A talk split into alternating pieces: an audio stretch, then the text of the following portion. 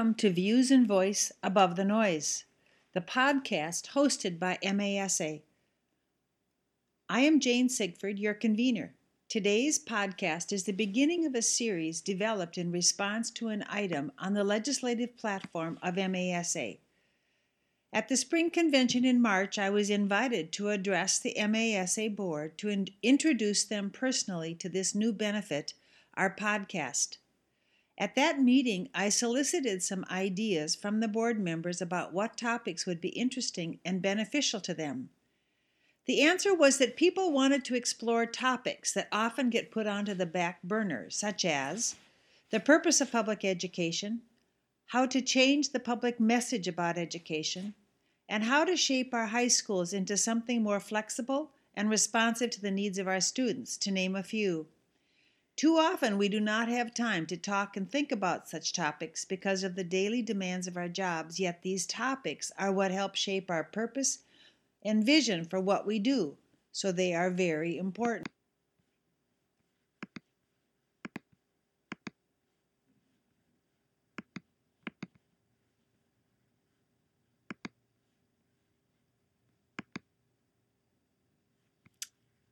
Damn it, I don't want that point, Gary Amoroso, Executive Director, shared an item from the MASA legislative platform which is, quote, provide public school boards the flexibility to determine the coursework and experiences necessary to meet graduation requirements, end quote. When legislators heard this idea, they asked what that would actually look like. In the rich tradition of educational innovation and support in our state of Minnesota, we will use this podcast to begin the discussion about how to help flesh out this slate of the platform. I, for one, am thrilled to be talking about something so necessary, creative, thought provoking, and pertinent. One superintendent at the board meeting shared that he had been hoping and wishing he could do something differently for his juniors and seniors, but didn't think he'd ever live to see a major change. I sincerely hope he's wrong. I hope he gets to help shape it. This podcast will be the first in a series and will begin by talking about the current public perception of education. We'll work at dispelling the myths perpetuated by the quote fake news we hear and read. We'll question the issue of accountability and how it's measured and give possible ways to begin changing the public message. Other podcasts will talk about the issue of high schools, the goals of education by level, how Change Works in This Time of Accelerations, to use a Thomas Friedman term. So, this is the first in a series where we examine the current climate and public message about education. Our present reality is colored by the public perception that public schools are unsuccessful, which is, to use a term in the news a lot today, fake news. Public education is not failing, and the top down measures put into place to supposedly measure success and establish so called accountability are not the right tools. Not every student is successful to the degree he or she should be, but we have to be honest and proud that as a major institution, the education system in the U.S. has historically and is still currently not failing. How do I know this? In several ways. If you've ever traveled outside of our borders and gone to places not necessarily in Western countries, you will see that we take our system for granted, and we shouldn't. In a country where I was recently in South America, only one third of the kids go to school. Only one third of those graduate from high school. Someone with a master's degree is one half of 1% of the population. In another country I visited in Africa, kids walk miles to school and rely on the lunch they get because that is the food they receive for the day. Much of what they learn is through teacher instruction because the books, if there are some, are often outdated and discarded from other countries, often the US. This particular school had a room of donated used computers, but they had no electricity. The computers merely gathered dust, of which there was plenty. Gerald Bracey, author of Setting the Record Straight Responses to Misconceptions About Public Education in the U.S., has written repeatedly to counteract the negative spin. His books and articles in the Kappan magazine have repeatedly examined the public surveys about attitudes toward public schools, how data from PISA, SAT have been used incorrectly, the effect of handing over schools to business, and to name a few of his issues. His examination of data from many surveys, including Gallup and a paper presented by the Office of Technology Assessment from the School of Education at Boston College, validated that, quote, trust in public schools remains little changed. 43% of the public said they trusted public schools in 1990. 40% said so in 2003. Importantly, he found that neighborhood schools were trusted more highly than the general system because parents believe in the worth of their school. But we have a cadre of political and business naysayers that I call chicken littles that have been using education as a political platform since the Coleman Report, A Nation at Risk, No Child Left Behind, etc. There are three major problems with the mantra that has been developed in the media. One, the myth, the untruth or fake news that the economic sky will cave in because of poor results in public education has not occurred in the past 40 years. Two, the media neglects to point out that the U.S. continues to grow and encourage smart, creative, talented people, as demonstrated by the number of Nobel laureates. Three, we hear very little about the fact that we continue to lead the world in creative endeavors, such as with our movies, music, and other cultural exports. Such information is discussed more thoroughly in Richard Florida's book, The Rise of the Creative Class, and the second edition, Rise of the Creative Class Revisited and Revised.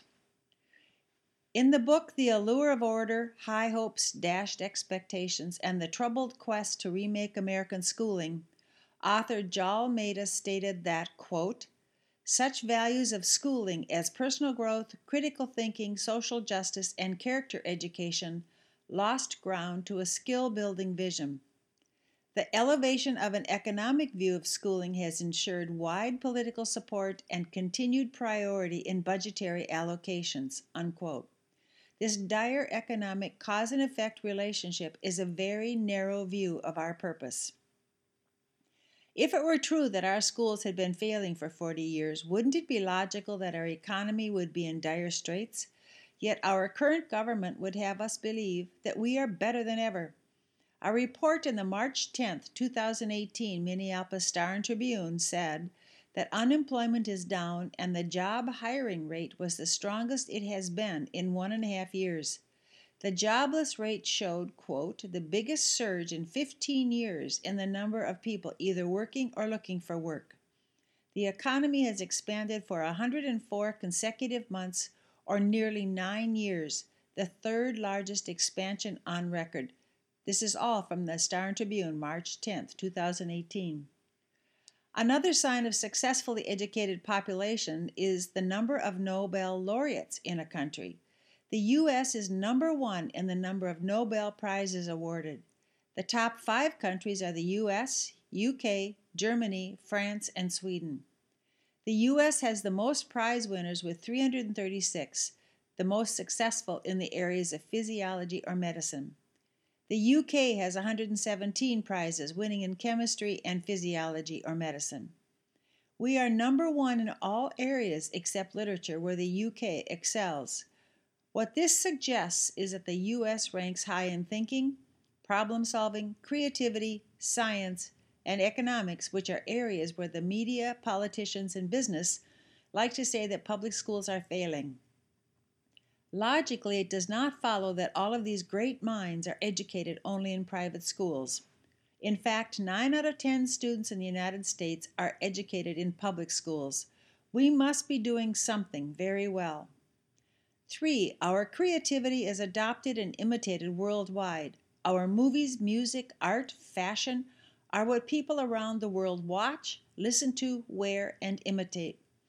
When in Africa, for example, our guide said his Af- favorite singer was Taylor Swift, of all people. Really? Not only are we the victim of false news, but success and failure are being determined by the wrong tools as measures. For example, There are many different measures of economic health and growth. You can find reports to support whatever you believe. However, how does one really judge? For example, why do we continue to use housing starts as an indicator of economic health?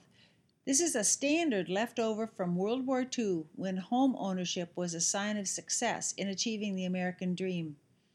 However, we now have a generation of millennials who do not always aspire to owning a home. Also, are we going to build houses until we cover the planet? Why don't we use home renovations as an indicator? Or better yet, use individual physical health of an adequate amounts of money in savings accounts or minimum personal debt, etc., as a sign. Because if individuals are economically healthy, wouldn't it follow that that's a sign that the country is more economically secure? Another inappropriate tool of measuring success is the use of standardized tests as a measure of successful teaching and learning. Sugata Mitra, professor of educational technology at the School of Education, Communication, and Language Sciences at Newcastle University, and phew, that's a title, tough to put on a little business card. Sugata Mitra said, if all this stuff is in Google, why do we have to stuff it into our heads? Think about that. If a student can get a perfect score on a standardized test by using his or her phone and Google, what is important? Is it the quick recall of the factoids, the ability to pose questions on Google and find the answers, the, or the ability to use resources? Which is it? At one time, students could memorize dates of U.S. history as a key indicator of knowledge. Now, however, U.S. history is not just contained in North America but it lives in a global society. Our country is enmeshed with other countries all over the world. How can one memorize all the important dates, presidents, wars from the US to Afghanistan to China? If knowledge is increasing at the rate we know it is, it is impossible to stuff it all in our heads. So, why do we continue to rely on standardized tests as a measure of academic acquisition and accountability? How did it even become accepted that schools needed to be held accountable and that standardized tests were the appropriate way to do this? Our Western culture is based on a foundation in the belief in scientific, rational, and linear thought. We believe that we can diagnose a problem, assess the degree of the issue, pose solutions, and then measure the success of tackling the problem by some assessment. That is a very linear way of thinking that has been successful in some business sectors and the Defense Department, where some of our practices have originated. One dimensional flowcharts are often used as graphics to demonstrate such thinking. However, learning does not occur in a linear, even fashion. Sometimes it's cyclical, sometimes it leapfrogs, sometimes it backtracks, none of which can be described by a linear diagram. In today's world, learning, problem solving, and change efforts are more fractal in nature, more like broccoli than a flowchart. There will be more about this in a podcast on change, what it looks like, and how to lead through this change. Because standardized tests do not measure the fractal nature of learning and teaching, using them is like measuring the amount of water in an ocean with a yardstick.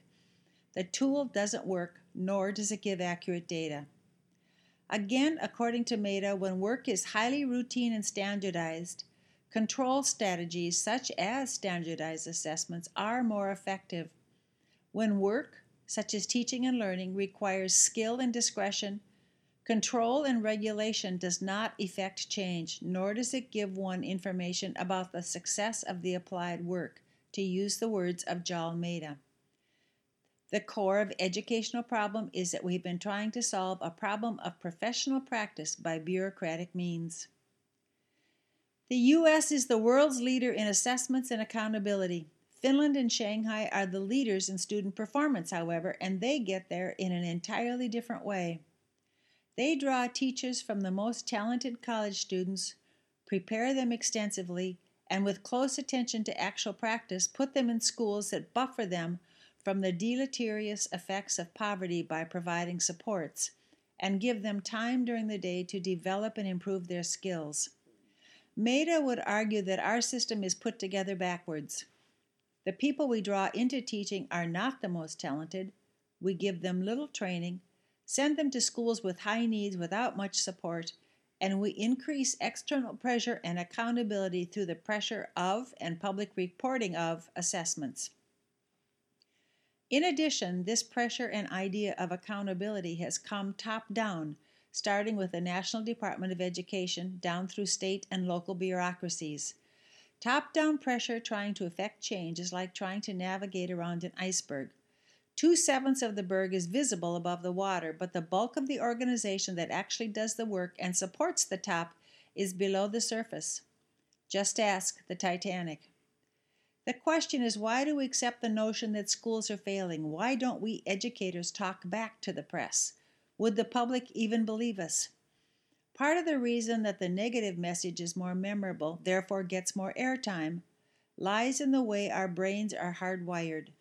Daniel Kahneman, author of Thinking Fast and Slow, says that emotionally charged words attract attention faster than happy words.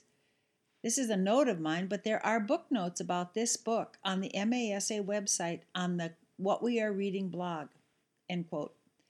Therefore, when the work of schools is linked to the fear of economic failure, people are more likely to remember this bad news. People are not as likely to remember good news, such as a district having a graduation rate of 95%. Bad stereotypes and impressions are quicker to form and more resistant to disconfirmation than good ones. Negative experiences are more memorable to our brains because at one time it was life saving knowledge to remember that fire burns or that a saber toothed tiger was dangerous. Our brains still work that way. There is an adage that it takes five positive words to undo the effect of one negative one. We know that negative news sells newspapers. School shootings get more front page space than the number of national merit scholars. So the Chicken Littles of the world get more attention than do the Winnie the Poohs.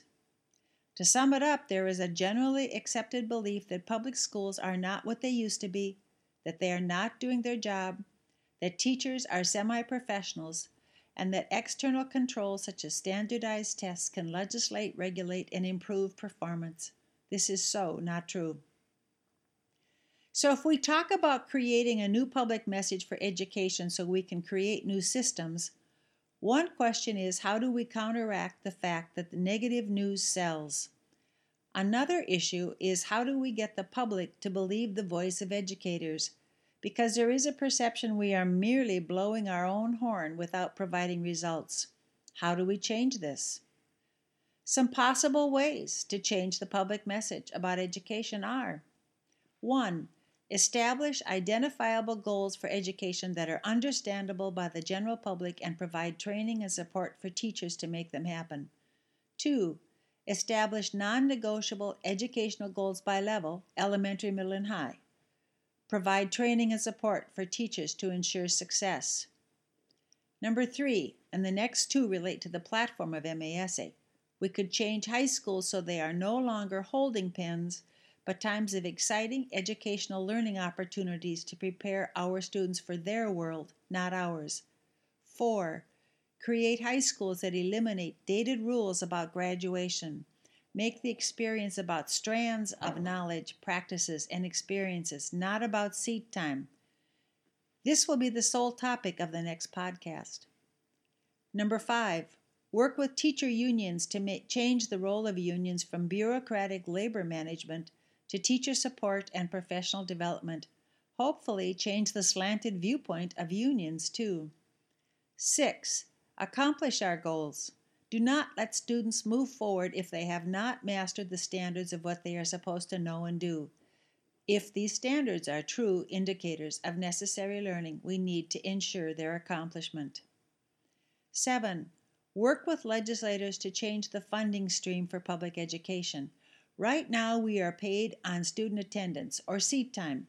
School should be paid when students actually master the required standards for a discipline, particularly in reading, math, science, and technology. Then schools would truly be about learning. Teachers would really be motivated to ensure their students have mastered ideas. There would be no achievement gap, and gifted students would progress at their instructional level. Those who need more time in school would get it all. All of this is, are very good things. 8. Provide time in teachers' days for collaboration and collective problem solving on instructional matters. 9. Enhance our teacher education program so there is more time on pedagogical expertise, more collaboration, and more support.